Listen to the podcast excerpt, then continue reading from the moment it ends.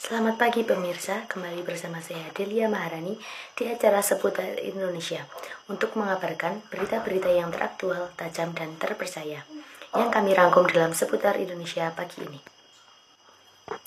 Diperpanjang hingga 7 Maret, Kota Tegal, Salatiga, dan Magelang terapkan PPKM level 4. Pemberlakuan pembatasan kegiatan masyarakat atau PPKM level 4 masih akan dilakukan beberapa di daerah Jawa Tengah Terdapat tiga kota di Jateng yang harus menerapkan level tertinggi itu, antara lain Kota Tegal, Kota Salatiga, dan Kota Magelang. Hal itu tertuang dalam Instruksi Menteri Dalam Negeri Nomor 13 Tahun 2022 tentang PPKM level 3, 2, dan 1 COVID-19 di Jawa dan Bali yang ditandatangani Mendagri Tito Karnavian.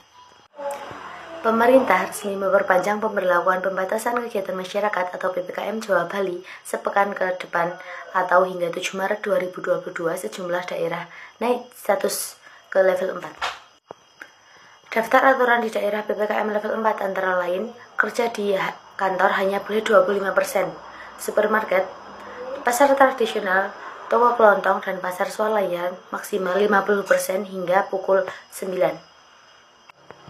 Pembelajaran tatap muka ditiadakan. Semua kegiatan belajar mengajar mulai dari PAUD hingga perguruan tinggi dilakukan jarak jauh atau sekolah online sesuai surat keputusan bersama empat menteri. Tempat ibadah boleh dibuka dengan kapasitas maksimal 50% dan menerapkan protokol kesehatan secara lebih ketat. Resepsi pernikahan dapat diadakan dengan maksimal 25% dari kapasitas ruangan dan tidak mengadakan makan di tempat dengan menerapkan protokol kesehatan secara lebih ketat.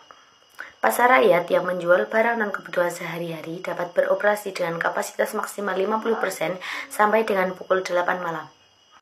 Pedagang kaki lima, toko kelontong, pangkas rambut, pedagang asongan, bengkel kecil, cucian kendaraan boleh buka hingga pukul 9 malam. Berita tadi menutup acara seputar Indonesia pagi ini. Saya Delia Maharani mengucapkan terima kasih dan sampai jumpa.